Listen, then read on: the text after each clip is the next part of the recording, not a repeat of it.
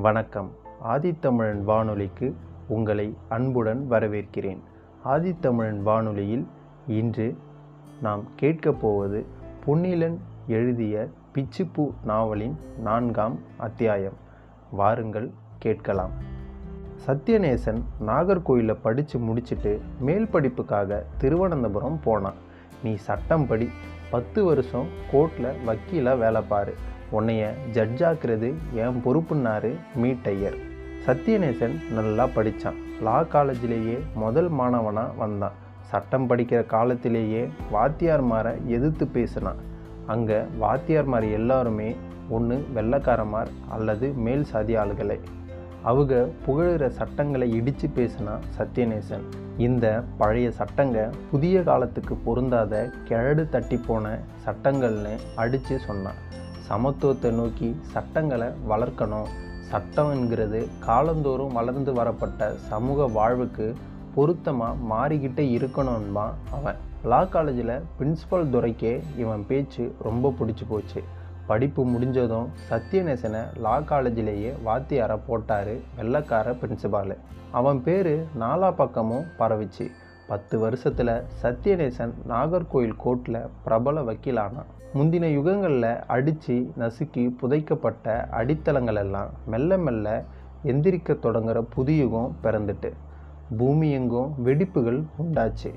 புதை குழிகள் எல்லாம் வாய்ப்பிழந்தது அடையாளமற்று புதஞ்சு போன பழைய உயிர்களெல்லாம் புது ரத்தமும் புது சதையுமா அந்த வெடிப்புகளில் இருந்து தலையை உயர்த்தி எட்டி பார்க்க தொடங்கிச்சு.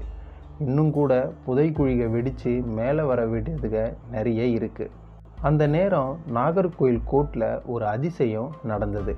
அந்த கோர்ட் லா சேம்பர் நீளமானது. அங்கே நிலைமை எப்படின்னா நாலு விதமான நாற்காலிகள் கிடந்தது.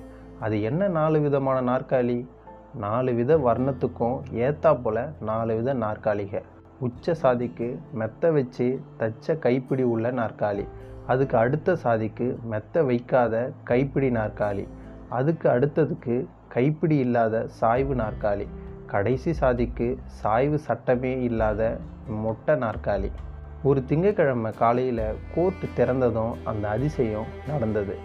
தக்கலைக்கு மேற்கே பள்ளியாடிங்கிற ஊர்லேருந்து மழுங்க சிறைச்ச முகமும் குறுக தரிச்ச முடியுமா ஒரு வெள்ளை சட்டை போட்ட இளம் வக்கீல் லா சேம்பருக்குள்ளே நுழைஞ்சார்.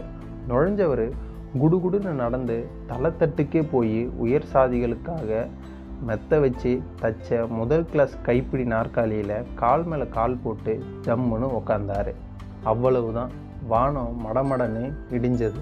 பூகம்பம் உண்டாச்சு. பூமி பிளந்தது.